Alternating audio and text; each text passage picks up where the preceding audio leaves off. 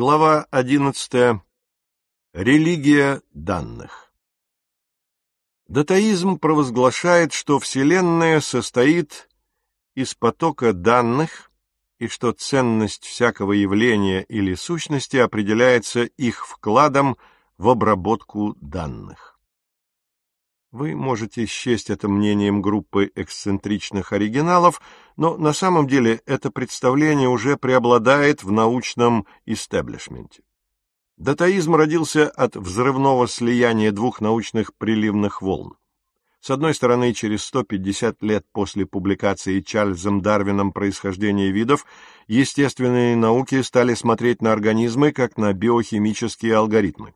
С другой, одновременно через восемь десятилетий после того, как Алан Тьюринг сформулировал идею машины Тьюринга, компьютерные специалисты научились разрабатывать все более сложные электронные алгоритмы. Датаизм соединяет то и другое, указывая, что биохимические и электронные алгоритмы подчинены одним и тем же математическим законам. Таким образом, датаизм – разрушает барьер между животными и машинами и предрекает, что электронные алгоритмы в конце концов расшифруют и превзойдут биохимические алгоритмы. Политикам, бизнесменам и рядовым потребителям датаизм предлагает революционные технологии и огромные новые возможности. Ученым и интеллектуалам он обещает ускользавший от нас веками научный святой Грааль, единую универсальную теорию для всех дисциплин, начиная с музыковедения через экономику и заканчивая биологией. Согласно датаизму, пятая симфония Бетховена, пузырь на фондовом рынке и вирус гриппа – три разновидности потока данных. Их можно проанализировать при помощи одних и тех же базовых понятий и инструментов. Идея, конечно, исключительно привлекательная, она дает всем ученым общий язык, наводит мосты через академические разногласия и легко проводит открытия через междисциплинарные границы. Музыковеды, экономисты и микробиологи, наконец, смогут понять друг друга. По ходу датаизм переворачивает традиционную пирамиду обучения. До недавних пор на данные смотрели лишь как на первое звено в длинной цепочке интеллектуальной деятельности. Человеку надо было превращать данные в информацию, информацию в знание, а знание в мудрость. Но датаисты считают, что люди больше не в состоянии справляться с огромными потоками данных, поэтому не могут превращать данные в информацию и уж тем более в знание или мудрость. Поэтому обработка данных должна быть доверена электронным алгоритмам, намного более мощным, чем человеческий мозг. На практике это означает, что датаисты скептически относятся к человеческим знаниям и мудрости и предпочитают полагаться на большие данные и компьютерные алгоритмы. Датаизм крепко-накрепко укоренен в породивших его дисциплинах – информатике и биологии. Причем более важной из двух является биология. Именно принятие датаизма биологией превратило частное открытие в компьютерных науках – сокрушительный катаклизм, способный полностью изменить саму природу жизни. Вы можете не соглашаться с идеей, что организмы являются алгоритмами, что жирафы, помидоры и люди — это способы обработки данных, просто разные, но вам следует знать, что такова современная научная догма, и сейчас она меняет наш мир до неузнаваемости. Системами обработки данных считаются сегодня не только отдельные организмы, но и целые сообщества, такие как пчелиные семьи, колонии бактерий, леса и человеческие города. Экономисты все чаще смотрят на экономику как на систему обработки данных. Обыватели верят, что экономика – это выращивающие зерно фермеры, шьющие одежду работницы фабрик и покупающие хлеб и рубашки потребители. Специалисты же видят в экономике механизм сбора данных о потребностях и возможностях и формирования из этих данных решений. В соответствии с этим взглядом рыночный капитализм и государственный коммунизм – это не конкурирующие идеологии, этические убеждения или политические институты. По сути своей, это конкурирующие системы обработки данных. Капитализм пользуется распределенной обработкой, в то время как коммунизм делает ставку на централизованную. Капитализм обрабатывает данные, связывая всех производителей и потребителей напрямую и позволяя им свободно обмениваться информацией и принимать независимые решения. Как устанавливается цена на хлеб при свободном рынке? Каждый булочник волен выпекать столько хлеба, сколько захочет, и запрашивать за него такую цену, какую захочет. Потребители же вольны покупать столько хлеба, сколько им по карману, или идти к другому булочнику – нет ничего незаконного в том, чтобы установить цену в тысячу долларов за багет, только вряд ли на него найдется покупатель. В более широком плане, если инвесторы уловят тенденцию к повышению спроса на хлеб, они станут приобретать доли в биотехнических фирмах, занимающихся генетическим конструированием высокоурожайных штаммов пшеницы. Приток капитала позволит фирмам ускорить исследовательские работы и быстрее добиться увеличения урожайности. Даже если один биотехнический гигант выберет неверную стратегию и зайдет в тупик, его более удачливые соперники наверняка достигнут желаемого. Таким образом, капитализм распределяет функцию анализа данных и принятия решений между многими независимыми, но связанными между собой процессорами.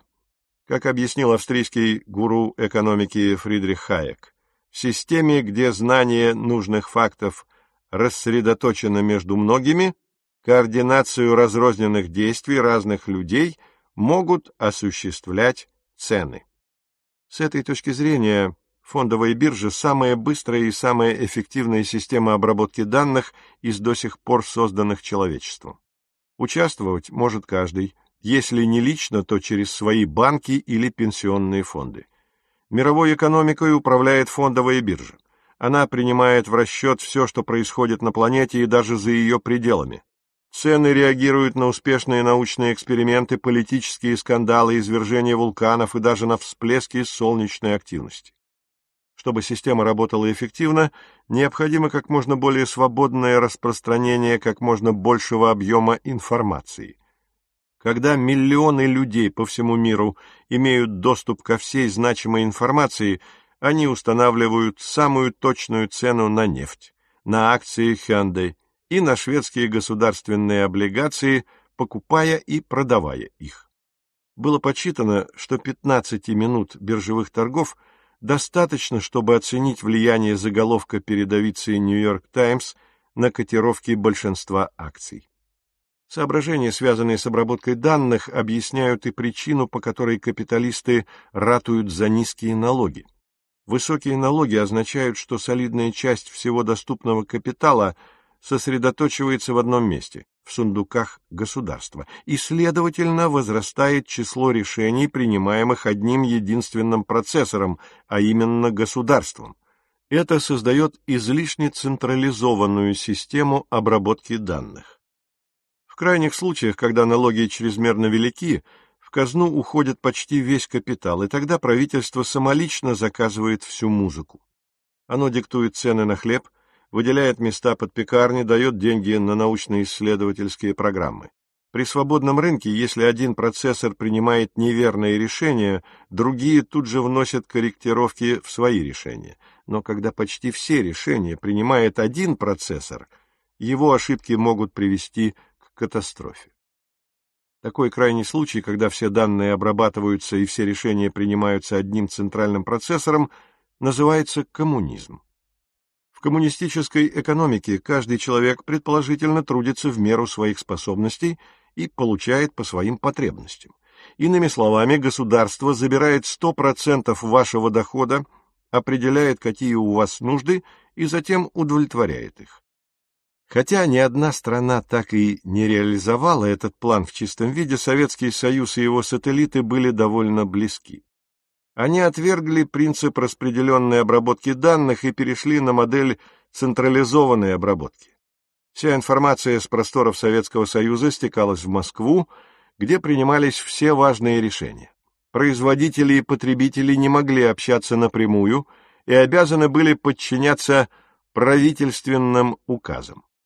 Например, Министерство торговли СССР определяло, что цена одного батона во всех булочных должна быть ровно 13 копеек, что конкретный колхоз в Одесской области должен переключиться с выращивания пшеницы на разведение кур, а московский хлебозавод номер 7 выпекать 350 тысяч булок в день и не булкой меньше. Тем временем Советская Академия Наук требовала от всех биотехнических лабораторий применения теории Трофима Лысенко, печально известного президента сельскохозяйственной академии. Лысенко отвергал доминирующие генетические теории своего времени. Он утверждал, что черты, приобретенные организмом в течение жизни, передаются по наследству. Эта идея противоречила основам дарвинизма, но прекрасно согласовывалась с принципами коммунистического воспитания. Она подразумевала, что если вы приучите проростки пшеницы к холоду, они дадут морозоустойчивое потомство. Поэтому Лысенко отсылал миллиарды контрреволюционных проростков на перевоспитание в Сибирь, и Советскому Союзу вскоре пришлось импортировать зерно из Соединенных Штатов.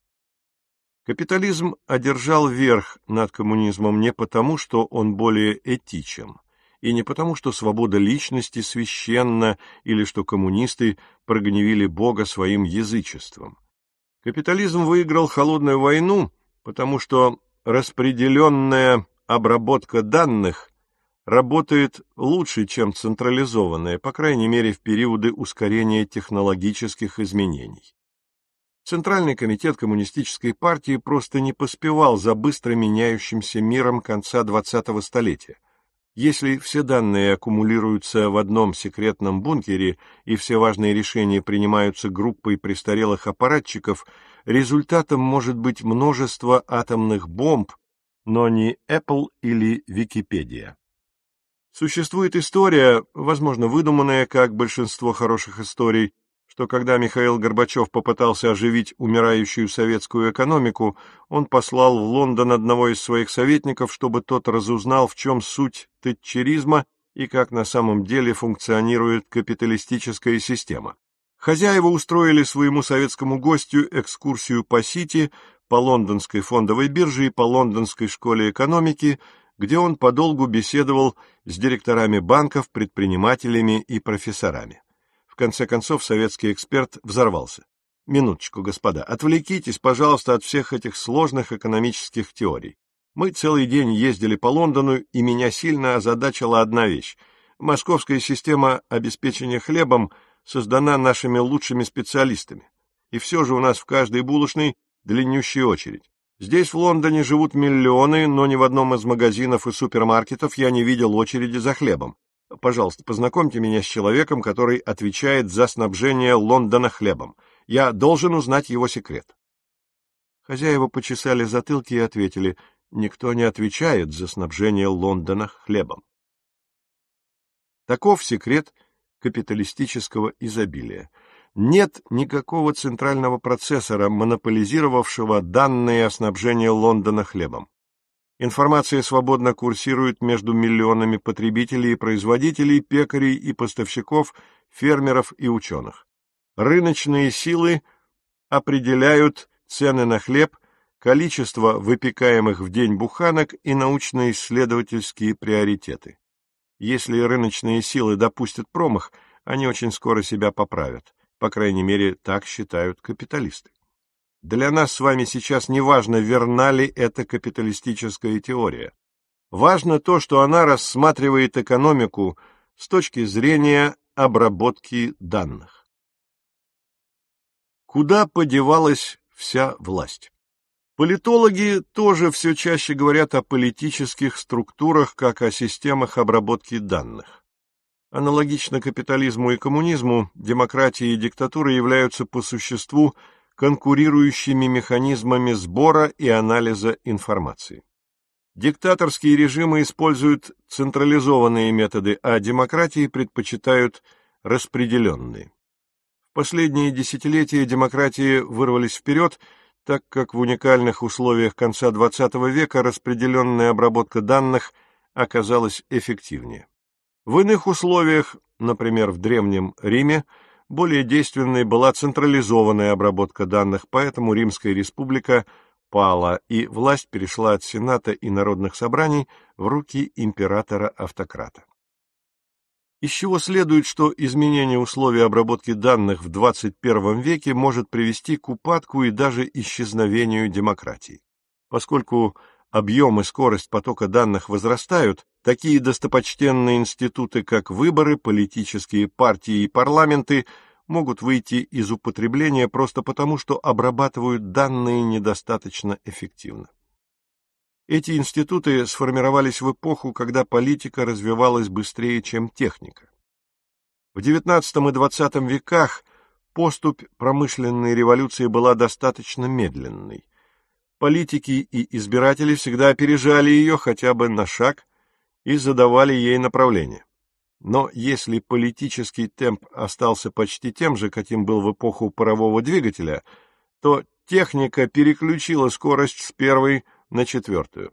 Техническая революция сейчас опережает политические процессы, и это приводит к тому, что избиратели и парламентарии начинают терять контроль.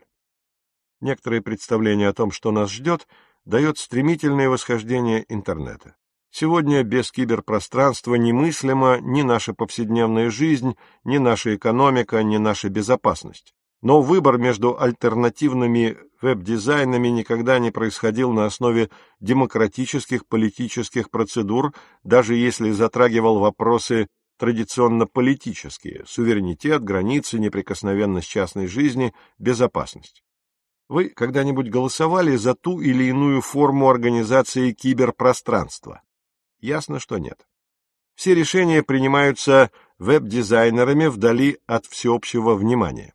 Это означает, что в наши дни интернет является свободной и неподвластной законам зоной, которая подрывает государственный суверенитет, игнорирует границы, упраздняет неприкосновенность частной жизни и представляет, пожалуй, самую серьезную угрозу глобальной безопасности. Если еще десятилетия назад он был мало заметен, то сегодня истеричные чиновники уже предсказывают неизбежное кибернетическое 11 сентября. Правительство и общественные организации ведут интенсивные дебаты о переустройстве интернета, однако изменить сложившуюся систему уже очень непросто. Кроме того, к тому времени, как громоздкая государственная бюрократия придумает способ регулировать киберпространство, интернет уже претерпит множество метаморфоз. Госчерепаха не может поспеть за технозайцем.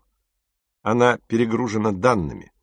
Американское агентство национальной безопасности может прослушивать каждое наше слово, но, судя по множественным провалам американской внешней политики, Никто в Вашингтоне не понимает, что делать со всеми этими данными.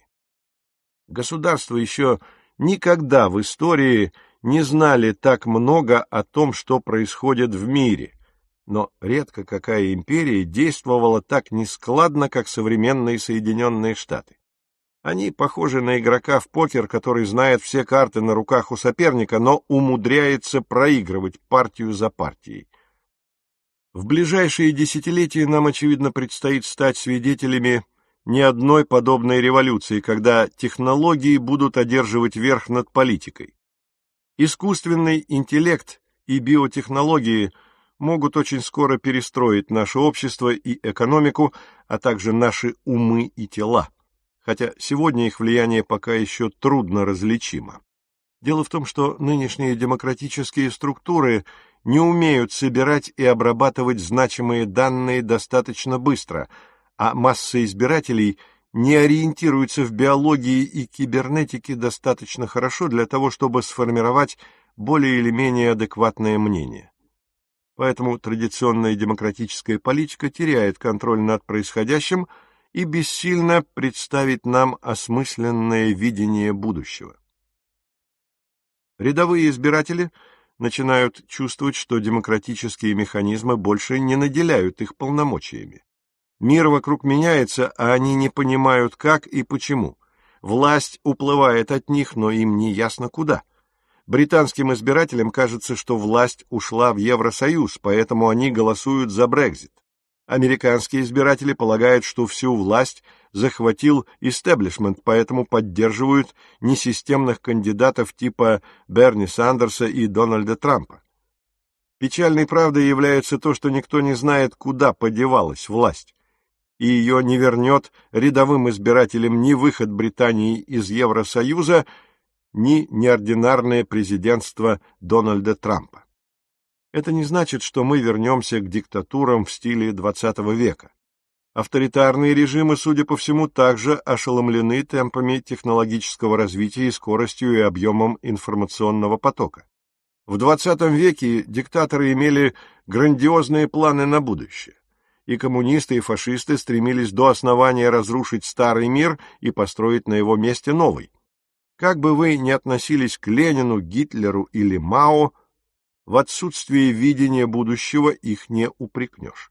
Сегодня у лидеров, казалось бы, есть возможность преследовать еще более грандиозные цели.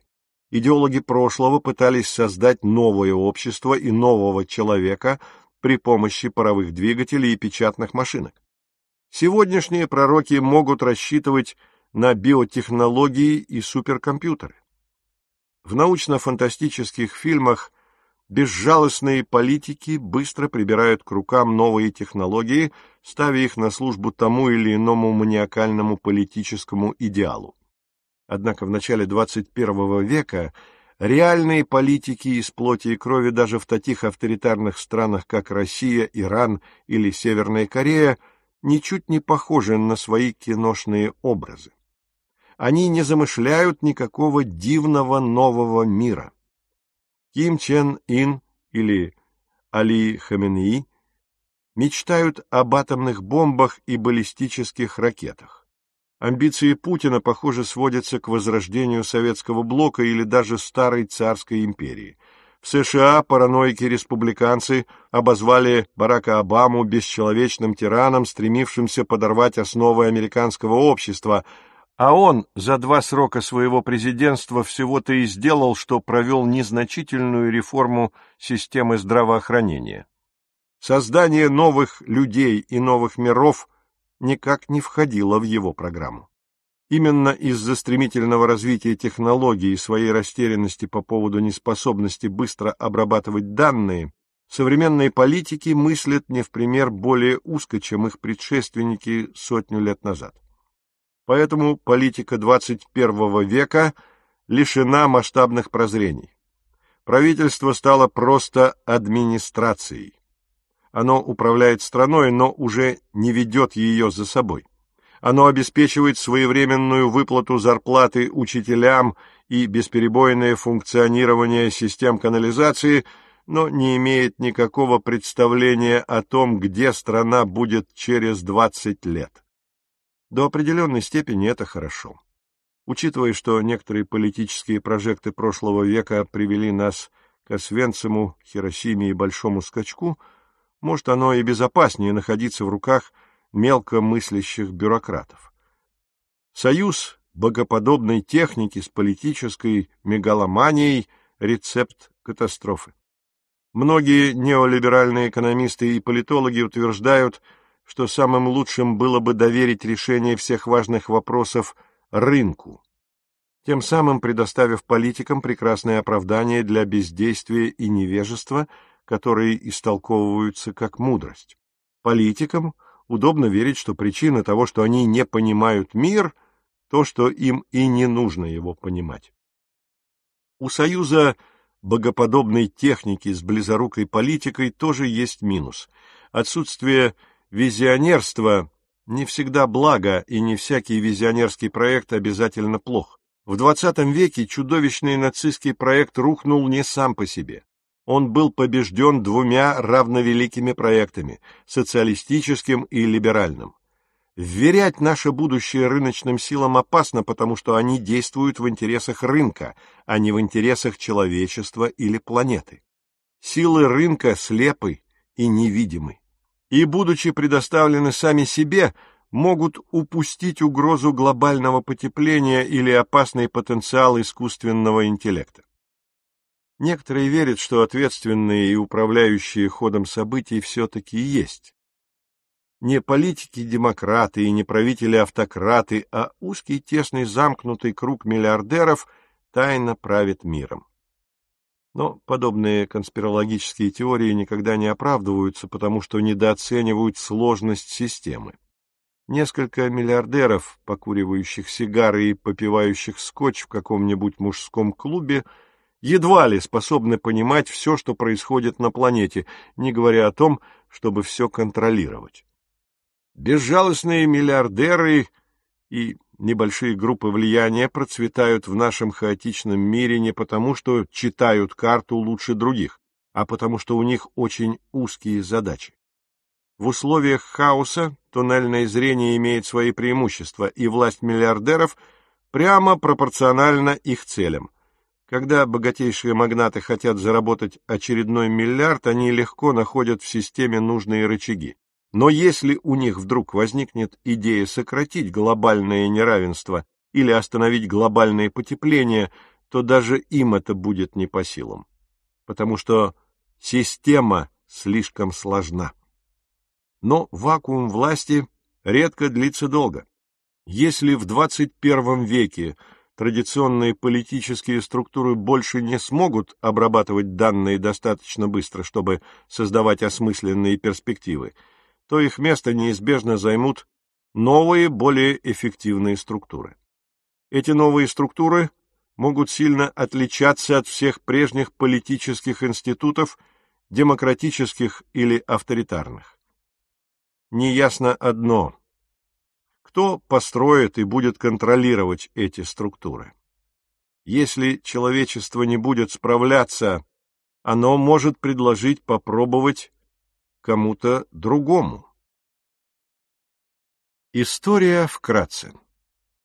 С точки зрения датаистов, весь род человеческий можно интерпретировать как систему обработки данных, где каждый человек – ее микропроцессор. Если так, то историю можно воспринимать как процесс повышения эффективности этой системы четырьмя основными способами. Первый Увеличение числа процессоров. Город со 100-тысячным населением обладает большей вычислительной мощностью, чем деревня с тысячью жителями. Второй. Увеличение разнообразия процессоров. Разные процессоры могут применять разные методы подсчета и анализа данных. Использование нескольких видов процессоров в одной системе может повысить ее динамичность и креативность. В разговоре крестьянина, священника и врача могут родиться новые идеи, которые никогда не возникнут при общении трех охотников-собирателей. Третий. Увеличение числа связей между процессорами. Нет смысла наращивать количество и разнообразие процессоров, если они будут слабо связаны между собой. В десяти городах, объединенных торговой сетью, наверняка появится намного больше экономических, технологических и социальных новшеств, чем в десяти изолированных городах. Четвертый. Увеличение свободы движения по существующим каналам связи. Соединение процессоров бесполезно без наличия свободного обмена данными между ними. От наличия дорог между десятью городами вряд ли будет толк, если тиран-параноик запретит купцам и путешественникам ездить куда они захотят. Эти четыре способа часто входят в противоречие. Чем многочисленнее и разнообразнее процессоры, тем труднее установить между ними свободную связь. Поэтому формирование человеческой системы обработки данных прошло четыре основные стадии, каждая из которых характеризовалась опорой на свой способ. Первая стадия – началась с когнитивной революции, позволившей соединить массы представителей вида Homo sapiens в единую сеть обработки данных. Это дало человеку разумному решающее преимущество перед всеми другими видами людей и животных. Если число неандертальцев, шимпанзе и слонов, которых можно соединить в единую сеть, строго ограничено, то для сапиенсов таких границ нет наши разумные предки воспользовались своим преимуществом в обработке данных, чтобы захватить мир. Однако, разбредясь по разным землям и климатическим поясам, они разобщились и претерпели разные культурные трансформации. Результатом стало колоссальное разнообразие человеческих культур с уникальными жизненными укладами, моделями поведения и мировоззрениями. То есть на первом этапе истории произошло увеличение числа и разнообразия человеческих процессоров в ущерб связям между ними. 20 тысяч лет назад людей было значительно больше, чем 70 тысяч лет назад, и в Европе они обрабатывали информацию по-другому, чем в Китае. При этом связи между жителями Китая и Европы отсутствовали, и невозможно было представить, что когда-то все народы станут звеньями единой сети обработки данных. Вторая стадия началась с аграрной революции и продолжалась до изобретения письменности и денег около пяти тысяч лет назад. Развитие сельского хозяйства привело к демографическому росту, так что число человеческих процессоров резко возросло. Одновременно сельское хозяйство – способствовало образованию более крупных поселений и созданию тем самым плотных локальных сетей с небывалой концентрацией процессоров. Вдобавок у разных сетей появились новые стимулы и возможности торговать и общаться друг с другом. Тем не менее, на этом втором этапе продолжали доминировать центробежные силы. Без письменности и денег люди не могли создавать города, царства и империи человечество по-прежнему было разделено на бесконечное множество племен, каждое из которых жило в своем отдельном мире. Об объединении человечества никто даже не мечтал. Третья стадия началась пять тысяч лет назад с изобретения письменности и денег и продолжалась до начала научной революции. Благодаря письменности и деньгам гравитационное поле человеческого взаимодействия наконец возобладало над центробежными силами разрозненные группы людей объединились и слились, построив города и царства. Политические и торговые связи между городами и царствами укрепились. По крайней мере, с первого тысячелетия до нашей эры, то есть с возникновения монетопечатания, империй и универсальных религий, люди стали осознанно мечтать о том, чтобы охватить единой сетью всю землю. Эта мечта реализовалась на четвертой, последней стадии истории, которая началась около 1492 года. Исследователи, завоеватели и купцы были теми, кто протянули первые тонкие нити вокруг земного шара. В дальнейшем эти нити становились крепче и многочисленнее, и, наконец, превратились в сеть асфальтовых и железных дорог XXI века. Еще важнее то, что движение информации по этой глобальной сети становилось все более свободным. Когда Колумб только подключил европейскую сеть к американской, каждый год океан преодолевал незначительный объем информации, просеянный через сито культурных предрассудков, строгой цензуры и политических преследований. Но с течением лет свободный рынок, научное сообщество, верховенство закона и распространение демократии помогли смести барьеры. Мы представляем себе, будто демократия и свободный рынок победили потому, что они хорошие. На самом деле они победили потому, что улучшили глобальную систему обработки данных. Таким образом, в последние 70 тысяч лет человечество сначала рассредоточилось, потом разделилось на четко различающиеся группы, которые в конце концов воссоединились. Однако процесс объединения не вернул нас к истокам когда различные человеческие группы слились в одной глобальной деревне, каждая принесла с собой свое уникальное мышление, инструменты и обычаи. Наши современные кладовые наполнены зерном с Ближнего Востока, картофелем из Ант, сахаром из Новой Гвинеи и кофе из Эфиопии. Также и наш язык, религия, музыка и политика изобилуют фамильными ценностями со всей планеты. Если человечество и впрямь является единой системой обработки данных, то каков ее конечный продукт? Датаисты скажут, что таковым станет новая, еще более эффективная система обработки данных под названием «Интернет всех вещей». Как только эта миссия человечества будет выполнена, Homo sapiens исчезнет. Информация стремится быть свободной. Подобно капитализму, датаизм зародился как абстрактная научная теория, однако теперь он мутирует в религию, которая порывается устанавливать критерии добра и зла.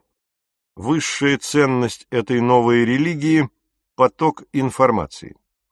Если жизнь – это движение информации, и если мы полагаем, что жизнь хороша, значит, мы должны углублять и расширять поток информации во Вселенной. Согласно датаизму, человеческие переживания не священны, и Homo sapiens не венец творения и не предтеча некоего Homo Deus. Люди не более чем инструменты для создания интернета всех вещей, который может в итоге выйти за пределы планеты Земля и заполнить собой всю галактику и даже всю Вселенную. Эта космическая система обработки данных будет подобна Богу. Она будет везде. Она будет контролировать абсолютно все, и людям суждено раствориться в ней.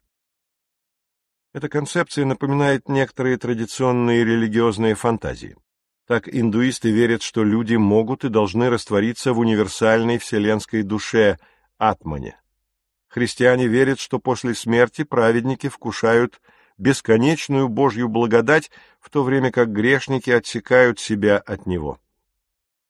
На самом деле пророки датаизма из Кремниевой долины намеренно используют традиционный мессианский язык. Например, название «приблизилась сингулярность», которое выбрал для своей книги пророчеств Рэй Курцвейл, перекликается со словами Иоанна Крестителя «приблизилось Царство Небесное». Евангелие от Матфея, глава 3, стих 2. Тем, кто еще чтит смертных из плоти и крови, датаисты объясняют, что это просто привязанность к привычной, но уже устаревшей технологии. Homo sapiens — отживший, выходящий из употребления алгоритм. Ведь в чем превосходство людей над курами? Только в том, что у людей гораздо более сложный механизм обработки данных. Они воспринимают больше информации и обрабатывают ее с помощью более совершенных алгоритмов, чем куры. Говоря простым языком, у людей более глубокие чувства и более высокий интеллект. Но мы помним, что по нынешней научной догме чувства и интеллект всего лишь алгоритмы. Словом, если будет создана система обработки данных, усваивающая больше информации и обрабатывающая ее эффективнее людей – Разве эта система не превзойдет человека точно так же, как человек превзошел курицу? Датаизм не ограничивается пустыми пророчествами. Как у всякой религии, у него есть практические заповеди, заветы, предписания. Первое и главное. Датаист обязан максимизировать поток данных, подключаясь ко все возрастающему числу медиа, и потребляя все возрастающий объем информации. Далее. Датаизм, как всякая успешная религия, занимается миссионерством. Его второе предписание – подсоединять к системе всех и вся, в том числе еретиков, не желающих подключаться. Причем «всех и вся» означает не только людей. Это означает вообще все, и наши тела, и машины на улице, и холодильники на кухне, и кур в курятниках, и деревья в лесу. Абсолютно все должно быть подключено к интернету всех вещей. Холодильник будет вести учет яиц в контейнере и сообщать курятнику о необходимости очередной поставки. Машины будут переговариваться друг с другом, а деревья в лесу передавать отчеты о погоде и об уровне углекислого газа. Ни одну часть Вселенной нельзя оставить вне связи с великой паутиной жизни, и не будет греха страшнее, чем блокировать поток данных. Что такое смерть, если не состояние, в котором информация не передается? Поэтому датаизм превозносит свободу информации как величайшее из всех благ. Людям редко удается придумать для себя совершенно новую ценность. Последний раз это случилось в XVIII веке, когда гуманистическая революция стала проповедовать волнующие идеалы свободы, равенства, братства. С 1789 года, несмотря на множество войн, революций и потрясений, люди не сумели придумать ни одной новой ценности. Все последующие споры и битвы велись во имя либо гуманистических, либо еще более давних ценностей – вроде послушания Богу или служения нации. Датаизм – первое с 1789 года движение, породившее действительно новую ценность – свободу информации. Ее не следует путать со старой либеральной ценностью свободой слова. Свобода слова была дана людям и защищала их право думать и говорить, что им хочется, а также право держать язык за зубами, а мысли при себе. Свобода информации, напротив, дается не людям, она дается самой информации.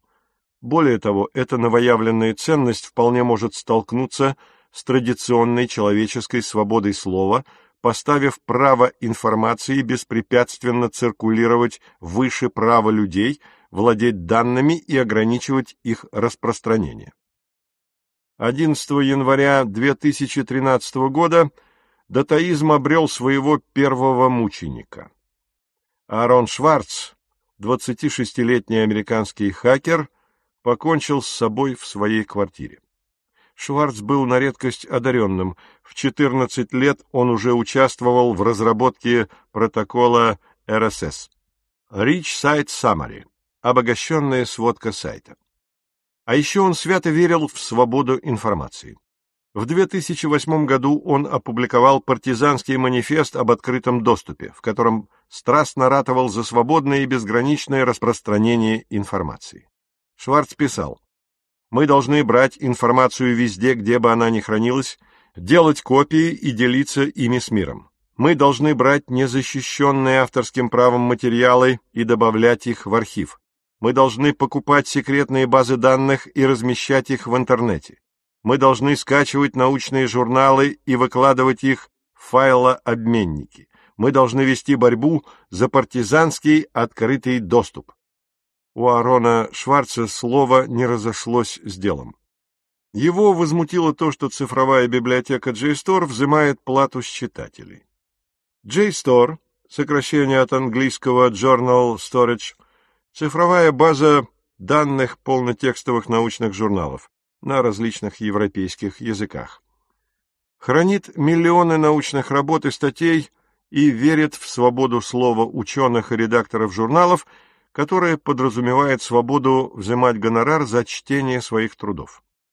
По мнению JSTOR, если я хочу запросить плату за собственные идеи, то вправе это сделать. Шварц считал иначе. Он верил, что информация хочет быть свободной, что идеи не принадлежат их авторам и что неправильно держать данные под замком и допускать к ним заплату.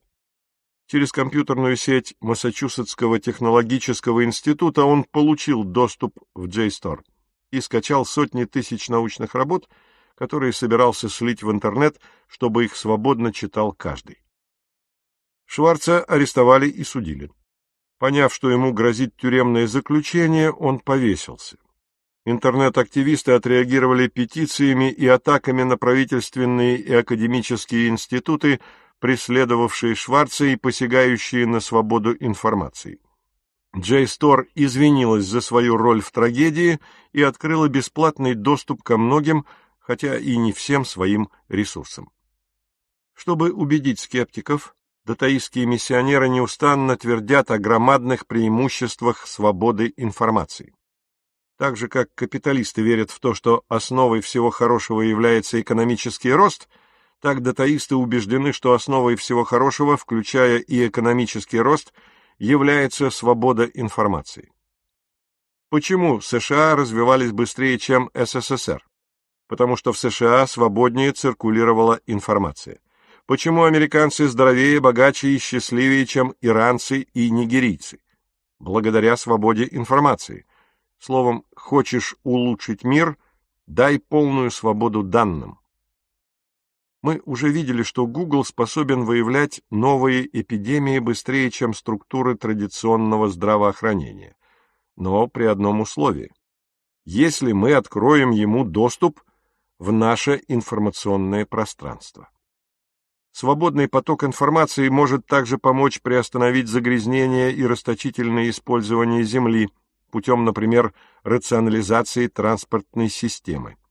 В 2010 году число личных автомобилей в мире перевалило за миллиард и продолжает расти.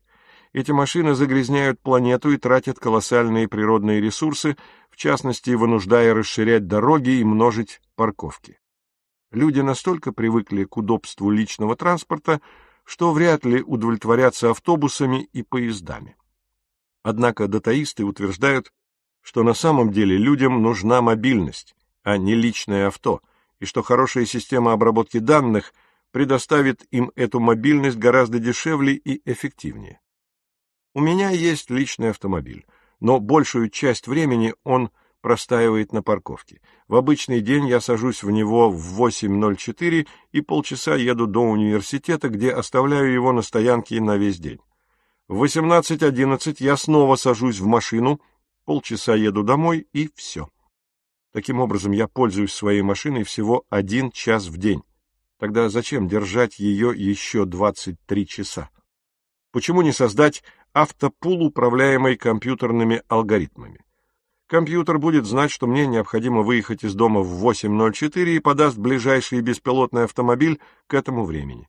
После того, как беспилотник доставит меня до университетского кампуса, он не будет пылиться на парковке, а сможет выполнять другие задачи.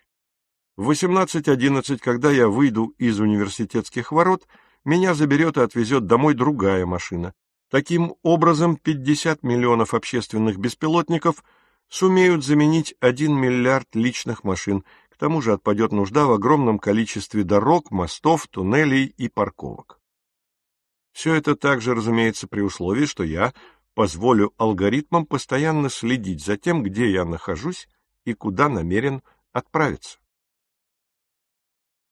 Record, Upload, Share. Запись, скачивание, распространение. Возможно, датаистам и не нужно вас убеждать, особенно если вам еще нет двадцати. Люди просто хотят быть частью потока данных, даже ценой отказа от неприкосновенности частной жизни, независимости и индивидуальности. Гуманистическое искусство превозносит гений единичного творца, поэтому обычная салфетка с наброском Пикассо оценивается на аукционе Сотбис в миллионы.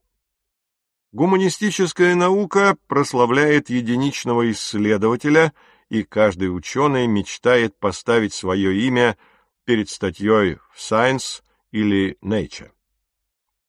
Публикации в журналах Nature или Science крайне престижны, так как статьи из них часто цитируются, а автор получает широкую известность даже за пределами своей области науки. Однако сегодня растет число художественных и научных опусов, создаваемых непрекращающимся сотрудничеством всех. Кто пишет Википедию? Все мы. Личность становится крохотным микрочипом в гигантской системе, которую по-настоящему не понимает никто. Каждый день я поглощаю бесчисленные биты информации через электронные письма, телефонные звонки и статьи. Обрабатываю информацию, отправляю новые биты через новые и новые имейлы, звонки и статьи. Мне не очень ясно, как я вписываюсь в общую картину и как мои информационные биты соединяются с битами, которые продуцируются миллиардами других людей и компьютеров. У меня нет времени в этом разбираться, так как надо успеть ответить на все имейлы.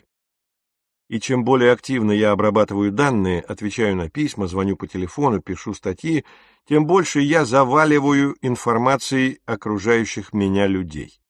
Этот безостановочный, неослабевающий и неумолимый поток данных полон событий как положительного, так и отрицательного свойства, которые никто не планирует, не контролирует и не осмысляет. Никто не понимает ни того, как функционирует глобальная экономика, ни того, куда движется глобальная политика. Но никому и не надо понимать. Все, что от вас требуется, быстрее отвечать на имейлы и позволить системе их читать. Как капиталисты-рыночники верят в невидимые силы рынка, так адепты религии данных верят в невидимые силы информационных потоков. По мере того, как глобальная система обработки данных делается всезнающей и всемогущей, подключенность к ней становится источником всего смысла. Люди охотно растворяются в информационном потоке, потому что, становясь его частью, начинают ощущать себя частью чего-то неизмеримо большего, чем они сами. Традиционные религии внушали нам, что каждое наше слово и действие есть часть некоего великого космического плана, и что Бог ежесекундно наблюдает за нами и откликается на наши мысли и чувства. Теперь религия данных говорит, что каждое наше слово и действие – это часть великого информационного потока, а алгоритмы постоянно наблюдают за нами и откликаются на все, что мы делаем и чувствуем. Большинству это очень даже нравится. Для истово верующих отлучение от информационного потока равносильно потере смысла жизни. Зачем что-то делать или что-то переживать, если никто об этом не узнает, и это не станет частью глобального обмена информацией? Гуманизм стоит на том, что переживание – это внутренний процесс, а смысл всего происходящего мы должны искать внутри себя, тем самым наполняя смыслом Вселенную. Датаизм считает, что переживанием грош цена, если они ни с кем не разделены, и что мы не должны а на самом деле и не можем найти смысл внутри себя. Мы должны лишь фиксировать наши переживания и отправлять их в великий информационный поток. А алгоритмы найдут в них смысл и скажут нам, что делать. Двадцать лет назад японские туристы, не выпускавшие из рук фотокамер и щелкавшие все, что попадало на глаза, были всеобщим посмешищем. Теперь так делают все. Если вы приехали в Индию и видите слона, то не разглядывайте его, спрашивая себя, что я чувствую. Вы достаете смартфон, снимаете слона, постите фото в Facebook, а потом каждые две минуты заглядываете в свой аккаунт, интересуясь, сколько собрали лайков. Гуманистические обычаи прошлых веков, ведение личных дневников, кажется современной молодежи абсолютно бессмысленным. Зачем писать что-то, чего никто другой не прочтет? Современный девиз таков «Видишь что-то, запиши, записал, загрузи, загрузил, поделись с другими». У датаизма есть и новый ответ на вопрос, в чем состоит превосходство человека над другими животными. Он очень прост. Человеческие переживания сами по себе не выше переживаний волков и слонов. Один бит информации так же хорош, как и любой другой – но люди умеют описывать свои переживания и делиться ими в сети, тем самым обогащая глобальную систему обработки данных. Это придает цену их битам. Слоны и волки этого не умеют. Поэтому все их переживания, какими бы глубокими и сложными они ни были, ничего не стоят. Неудивительно, что мы так одержимы конвертированием своих переживаний в данные. Это не вопрос моды – это вопрос выживания. Мы вынуждены доказывать себе и системе, что все еще что-то значим. И значимость наша не в способности переживать, а в умении превращать свои переживания в свободно текущую информацию. Кстати, волки, или, по крайней мере, их братья-собаки, не безнадежный случай. Компания «Лай отменяется» разрабатывает шлем для чтения собачьих эмоций. Шлем считывает мозговую активность собаки и использует компьютерные алгоритмы для перевода простых ощущений типа «хочу есть» на человеческий язык. У вашей собаки скоро может появиться свой аккаунт в Twitter или Facebook, возможно, опережающий ваш по количеству лайков и подписчиков. Познай себя. Датаизм не либерален и не гуманистичен но датаизм и не антигуманистичен. Он ничего не имеет против человеческих переживаний, просто не считает их ценными. Разбираясь в трех основных вероисповеданиях гуманизма, мы спрашивали себя, какое из слуховых впечатлений ценнее. От пятой симфонии Бетховена, от Чака Берри, от пигмейской песни посвящения девушек в женщины или от воя «Течные волчихи». Датаист скажет, что сама постановка вопроса неправильна, так как музыка должна оцениваться по заложенной в ней информации, а не по переживанию, которое она создает. Датаист, например, объяснит, что в Пятой симфонии содержится неизмеримо больше информации, чем в песне девушек-пигмеек, поскольку она богаче аккордами и звукорядами и перекликается с самыми разными музыкальными стилями. Следовательно, для разгадки пятой симфонии вам нужна намного большая вычислительная мощность, и в процессе разгадывания вы приобретаете намного больше знаний. По мнению датаистов, музыка — это математические модели. Каждую музыкальную пьесу можно описать математически, так же, как и соотношение между любыми двумя пьесами. То есть вы можете рассчитать точную информационную ценность каждой симфонии, песни или воя и определить, что весомее. Переживания, которые испытывают от них люди или волки, ничего не значат. Конечно, в последние 70 тысяч лет или около того во Вселенной не существовало более эффективных алгоритмов обработки данных, чем человеческие переживания, поэтому были все основания придавать им особое значение. Однако в очень недалеком будущем эти алгоритмы могут уступить свое лидерство и даже сделаться обузой. Алгоритмы Homo sapiens, появившегося в африканской саванне десятки тысяч лет назад, просто не приспособлены к тому, чтобы справляться с потоками данных 21 века. Мы можем попытаться модернизировать свою систему обработки данных, но этого может оказаться недостаточно. Интернет всех вещей может в скором времени создать такие стремительные и необъятные потоки данных – что обработка их даже модернизированным человеческим алгоритмом будет не под силу. Когда автомобили пришли на смену конным экипажам, мы не модернизировали лошадей, мы отправили их в отставку. Возможно, пришло время поступить так же с человеком разумным. Датаизм практикует строго функциональный подход к человечеству, оценивая человеческие переживания по их роли в процессах обработки данных. Если будет разработан алгоритм, выполняющий ту же роль лучше, человеческие переживания обесценятся. Соответственно, когда мы вслед за таксистами и докторами заменим компьютерными программами юристов, поэтов и музыкантов, какое нам будет дело, что эти программы не имеют сознания и субъективных переживаний?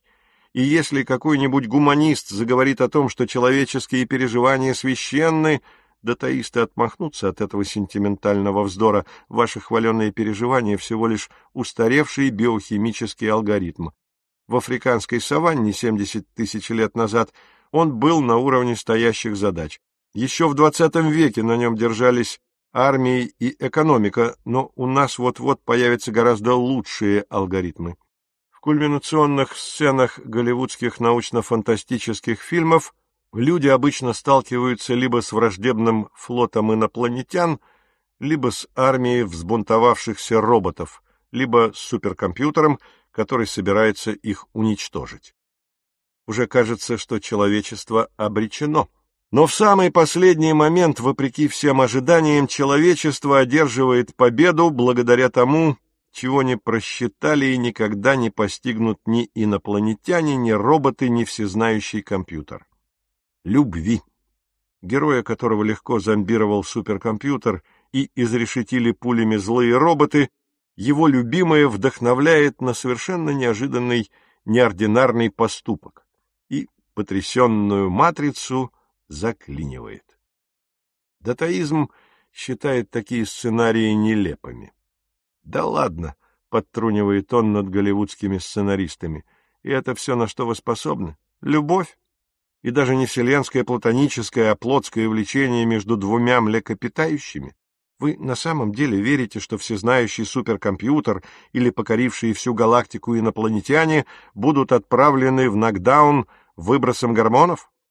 Сводя человеческое переживание к математическим моделям, датаизм делает подкоп под наш главный источник права и смысла и возвещает о начале грандиозной религиозной революции, подобных которой не было с XVIII века. В эпоху Локка, Юмма и Вольтера гуманисты утверждали, что Бог есть продукт человеческого воображения. Датаизм бьет гуманистов их же картой, заявляя, да, Бог — продукт человеческого воображения, но человеческое воображение всего-навсего продукт биохимических алгоритмов. В XVIII веке гуманизм потеснил Бога, поменяв теоцентричное мировоззрение на гомоцентричное. В 21 веке датаизм может потеснить людей, переключившись с гомоцентризма на датацентризм. Датаистическая революция, вероятно, займет несколько десятилетий, если не столетие другое. Гуманистическая революция ведь тоже не произошла в одночасье. Поначалу люди продолжали верить в Бога, говоря, что человек драгоценен, потому что сотворен Богом для какой-то высшей цели. Лишь много позже нашлись смельчаки, отважившиеся сказать, что человек драгоценен сам по себе, а Бога вообще нет. Аналогичным образом сегодня большинство датаистов считает интернет всех вещей священным, потому что люди создают его для служения человеческим нуждам. Но в конечном счете интернет всех вещей станет священным сам по себе. Смена гомоцентричного мировоззрения на датацентричное не будет чисто философской революцией. Она будет революцией практической, Любая по-настоящему значимая революция носит практический характер. Гуманистическая идея «Бог придуман людьми» была эпохальной, так как имела глубокую практическую подоплеку. И датаистическая идея «организмы — это алгоритмы» тоже эпохальна в силу ее практических повседневных последствий. Идеи меняют мир только тогда, когда они меняют наше поведение. Древний вавилонянин, оказавшись перед трудной дилеммой, поднимался во мраке ночи на башню местного храма и всматривался в небо. Вавилоняне верили, что звезды управляют их судьбами и могут предсказать будущее. Наблюдая за звездами, они принимали решение — жениться или не жениться, пахать поле или не пахать, начинать войну или нет. Их философские верования притворялись в очень конкретную практику. Библейские религии, как иудаизм и христианство, рассказывали другую историю. Звезды лгут. Господь, сотворивший звезды, открыл нам всю правду в Библии. Поэтому перестаньте смотреть на звезды, лучше читайте Библию. Это тоже была практическая рекомендация. Когда люди не знали, на ком жениться, чем заняться и начинать ли войну, они читали Библию и следовали ее советам. Вслед за ними пришли гуманисты с совершенно иной историей. Люди придумали Бога, сочинили Библию и потом толковали ее то так, то эдак. А источником всяческой правды являются сами люди. Вы можете читать Библию как впечатляющий плод фантазии человека, а можете и не читать. Если перед вами стоит дилемма, просто прислушайтесь к себе и поступите так, как подсказывает ваш внутренний голос. Далее гуманизм давал подробные практические наставления относительно того, как нужно прислушиваться к себе. Рекомендуя, например, любоваться закатом, читать Гёте, вести личный дневник, беседовать по душам с близким другом и проводить демократические выборы. Даже ученые веками принимали эти гуманистические установки. Когда врачи сомневались, жениться им или нет, они тоже смотрели на закаты, пытаясь понять самих себя. Когда химики размышляли, хороша ли предложенная им работа, они тоже вели дневники и беседовали по душам с закадычными друзьями. Когда биологи спорили, продолжать ли войну или заключать мир, они тоже голосовали на демократических выборах. Когда нейробиологи писали книжки о своих потрясающих открытиях, они часто предваряли их духоподъемными цитатами из Гёте. Это была основа современного альянса между наукой и гуманизмом, поддерживавшая хрупкий баланс между современными Ян и Инь, разумом и чувством, лабораторией и музеем, линией производства и супермаркетом. Ученые не только глубоко чтили человеческие чувства, но и находили этому прекрасное эволюционное обоснование. После Дарвина биологи начали объяснять, что чувства – это сложные алгоритмы, созданные эволюцией, чтобы помогать животным в принятии верных решений. Наша любовь, наш страх, наша страсть — не какие-то расплывчатые духовные феномены, годные лишь для поэтических воспарений. Они вобрали в себя практический опыт многих миллионов лет. Когда вы читаете Библию, то внимаете советам группы священников и раввинов, живших в древнем Иерусалиме. Когда же вы прислушиваетесь к собственным чувствам, то доверяетесь алгоритму, который эволюция развивала миллионы лет, который выдержал жесточайший экзамен естественного отбора. Ваши чувства — это голос миллионов предков. Каждый из них ухитрился выжить и произвести на свет потомство во враждебном окружении. Ваши чувства, конечно, могут вас подводить, но они, тем не менее, лучше всех прочих авторитетов. Миллионы и миллионы лет чувства оставались самыми совершенными алгоритмами в мире. Во времена Конфуция, Мухаммеда или Сталина людям надо было верить себе, а не учениям конфуцианства, ислама или коммунизма. В XXI веке чувства уже не являются самыми совершенными алгоритмами. Мы разрабатываем более изощренные алгоритмы, которые используют беспрецедентные вычислительные мощности и гигантские базы данных. Алгоритмы Google и Facebook прекрасно осведомлены не только о вашем самочувствии, но и о мириадах других относящихся к вам вещей, о которых вы вряд ли подозреваете. Поэтому вы должны будете перестать полагаться на себя и начать полагаться на эти внешние алгоритмы. Зачем устраивать демократические выборы, если алгоритмы знают не только, как проголосует каждый избиратель, но и по каким неврологическим причинам один голосует за демократов, а другой за республиканцев? Если гуманизм повелевал «слушайся своих чувств», датаизм повелевает Слушайся алгоритмов, они знают, что ты чувствуешь. Когда вы ломаете голову, на ком жениться, какую профессию выбрать, ввязываться ли в войну, датаизм говорит вам, что медитация на вершине и созерцание опускающегося в море солнца будут пустой тратой времени. Также бесполезно бродить по музеям, изливать душу в личном дневнике или вести сердечные беседы с другом. Да, чтобы принимать правильные решения, вы должны себя познать. Но в 21 веке для этого есть гораздо лучшие методы, чем лазанье по горам, хождение по музеям и ведение дневников. Вот некоторые практические рекомендации датаизма. Вы хотите узнать, что реально представляете собой? спрашивает датаизм. Тогда забудьте о горах и музеях. Вы секвенировали свою ДНК? Нет? Чего же вы ждете? Сделайте это сегодня же и убедите своих бабушек и дедушек, родителей, братьев и сестер, чтобы и они секвенировали свои ДНК. Эти данные чрезвычайно важны для вас. И вы, наверное, слышали о носимых на теле биометрических устройствах, измеряющих ваше давление и частоту пульса 24 часа в сутки. Купите одно из них, наденьте и подсоедините к своему смартфону, а заодно купите мобильную камеру и микрофон, фиксируйте каждый свой шаг, живите онлайн и не противьтесь тому, чтобы Google и Facebook читали все ваши имейлы, мониторили все ваши чаты и сообщения и вели учет всех ваших лайков и кликов.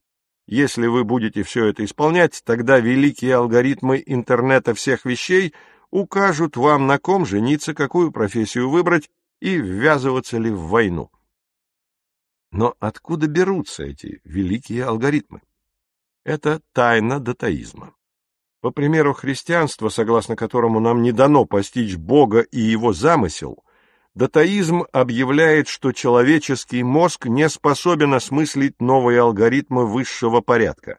В наши дни алгоритмы, конечно, в основном пишут программисты, но действительно важные алгоритмы, такие как поисковый алгоритм Google, разрабатываются огромными коллективами.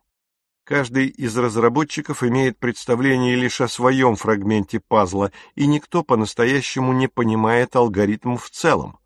Более того, с возникновением машинного обучения и искусственных нейронных сетей увеличивается число алгоритмов, которые развиваются самостоятельно, самосовершенствуются и извлекают уроки из собственных ошибок. Они анализируют огромные объемы данных, с которыми не справится ни одному человеку, и учатся распознавать образы и выбирать стратегии, непостижимые для человеческого ума.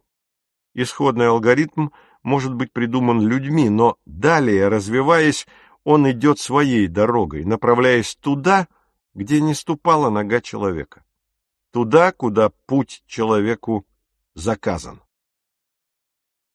Пена в бурном потоке данных. У датаизма, конечно же, есть свои критики и еретики. Как мы видели в третьей главе, очень сомнительно, чтобы всю жизнь можно было свести к потокам данных. В частности, мы пока понятия не имеем, как и почему потоки данных трансформируются в сознание и субъективные переживания. Может, лет через двадцать у нас появится полноценное объяснение, а может, мы обнаружим, что организмы и не алгоритмы вовсе. Также сомнительно, чтобы жизнь можно было свести исключительно к принятию решений. Под влиянием датаизма и естественные и общественные науки зациклились на процессах принятия решений, как будто в жизни нет ничего другого. Но так ли это? Ощущения, эмоции и мысли, конечно же, играют в принятии решений существенную роль, но только ли в этом их смысл? Датаизм все глубже и глубже вникает в процессы принятия решений, однако не исключено, что он воспринимает жизнь все более искаженно. Критическое исследование датаистической догмы должно стать не только величайшим научным вызовом XXI века, но и самым актуальным политическим и экономическим проектом. Естественники и обществоведы – обязаны спросить себя, не упускаем ли мы чего-то, ограничивая жизнь обработкой данных и принятием решений. Может быть, во Вселенной есть сущности, которые нельзя свести к данным. Предположим, лишенные сознания алгоритмы сумеют обойти сознательный интеллект во всем, что касается обработки данных. А вдруг при замене сознательного интеллекта лишенными сознания алгоритмами мы утратим что-то очень важное? Даже если датаизм не прав и организмы не есть алгоритмы, это не обязательно помешает ему завладеть миром. Многие предшествующие религии завоевали огромную популярность и власть, несмотря на фактологическую несостоятельность. Если это удалось христианству и коммунизму, то почему не удастся датаизму? У датаизма хорошие перспективы, так как сейчас он проникает во все научные дисциплины. Единая научная парадигма способна легко обернуться непререкаемой догмой. Очень трудно оспаривать любую научную парадигму, но до сих пор ни одна из них не принималась научным сообществом в целом. Ученые отдельно взятой специальности всегда могли позаимствовать еретические взгляды у коллег другой специальности. Если же все, от музыковедов до биологов, будут пользоваться единой датаистической парадигмой, междисциплинарные заимствования будут лишь способствовать ее усилению. Так что ошибочна эта парадигма или верна, противостоять ей в любом случае будет невероятно трудно. Если датаизму удастся покорить мир, что случится с нами, людьми? Поначалу датаизм, вероятно, активизирует гуманистическую погоню за здоровьем, счастьем и властью – он и распространяется именно благодаря обещаниям осуществить эти человеческие мечты. Чтобы обрести бессмертие, счастье и божественную силу созидания, нам необходимо обрабатывать огромный вал информации, неизмеримо превышающий возможности человеческого мозга. Поэтому алгоритмы должны будут обрабатывать его за нас. Но когда полномочия перейдут от людей к алгоритмам, гуманистические проекты могут утратить актуальность. Раз мы отвергаем гомоцентричное мировоззрение в угоду датацентричному, человеческое здоровье и счастье могут утратить свое значение. Чего так носиться с устаревшими механизмами обработки данных, если уже существуют гораздо более продвинутые модели? Мы стремимся создать интернет всех вещей в надежде, что он сделает нас здоровыми, счастливыми и могущественными. Но когда интернет всех вещей обретет силу, люди могут превратиться из инженеров в чипы, из чипов в биты и, в конце концов, растаять в стремнине данных, как ком земли, брошенный в бурную реку. Таким образом, датаизм грозит сотворить с человеком разумным то, что человек разумный сотворил со всеми прочими животными. На протяжении всей истории люди плели глобальную сеть и оценивали каждую вещь в соответствии с ее ролью в функционировании этой сети. Тысячи лет этим питались их гордость и предубеждение. Поскольку главенствующую роль в сети играли люди, им было легко приписывать себе ее успехи и считать себя венцом творения. Жизнь и переживания всех других животных ценились мало, потому что их функции были менее важными. И всякий раз, как животное переставало выполнять свою функцию, оно было обречено на исчезновение. Но стоит нам, людям, утратить нашу функциональную значимость для сети, как мы тотчас обнаружим, что вовсе не являемся венцом творения. Созданные нами же критерии спишут нас в вечность следом за мамонтами и китайскими речными дельфинами. И задним числом выяснится, что человечество было просто пеной в бурлящем космическом потоке данных. На самом деле мы не можем предсказать будущее, потому что техника не детерминистична. Одна и та же техника закладывает основу очень разных общественных устройств. Например, с помощью техники промышленной революции, поездов, электричества, радио, телефона, учреждались коммунистические диктатуры, фашистские режимы и либеральные демократии. Возьмите Южную Корею и Северную Корею. В их распоряжении была абсолютно одинаковая техника, но они воспользовались ей по-разному. Изобретение искусственного интеллекта и биотехнологий непременно изменит мир, но оно не предписывает единственного детерминированного исхода. Все сценарии настоящей книги следует воспринимать как вероятности, а не пророчества. Если какие-то из них вас не устраивают, Начинайте мыслить и, главное, действовать так, чтобы не дать этим вероятностям материализоваться. Но начать думать и действовать по-новому очень непросто, так как на наши мысли и поступки оказывают сильное влияние современные идеологии и социальные системы. Целью настоящей книги было ослабить это влияние и побудить читателей более творчески отнестись к будущему. Она является попыткой не сузить наши горизонты предсказанием какой-то определенной перспективы, а раздвинуть их путем знакомства с широким спектром возможностей.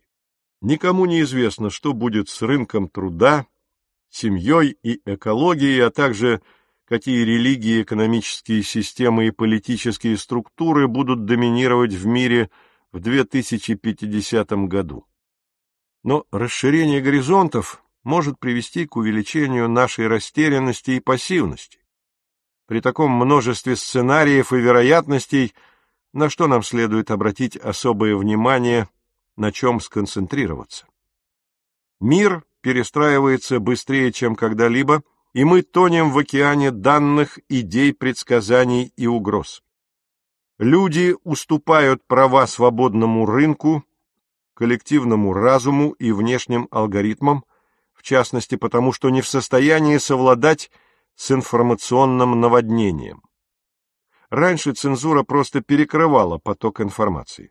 В 21 веке цензура осуществляется путем снабжения людей лишней, ненужной информацией.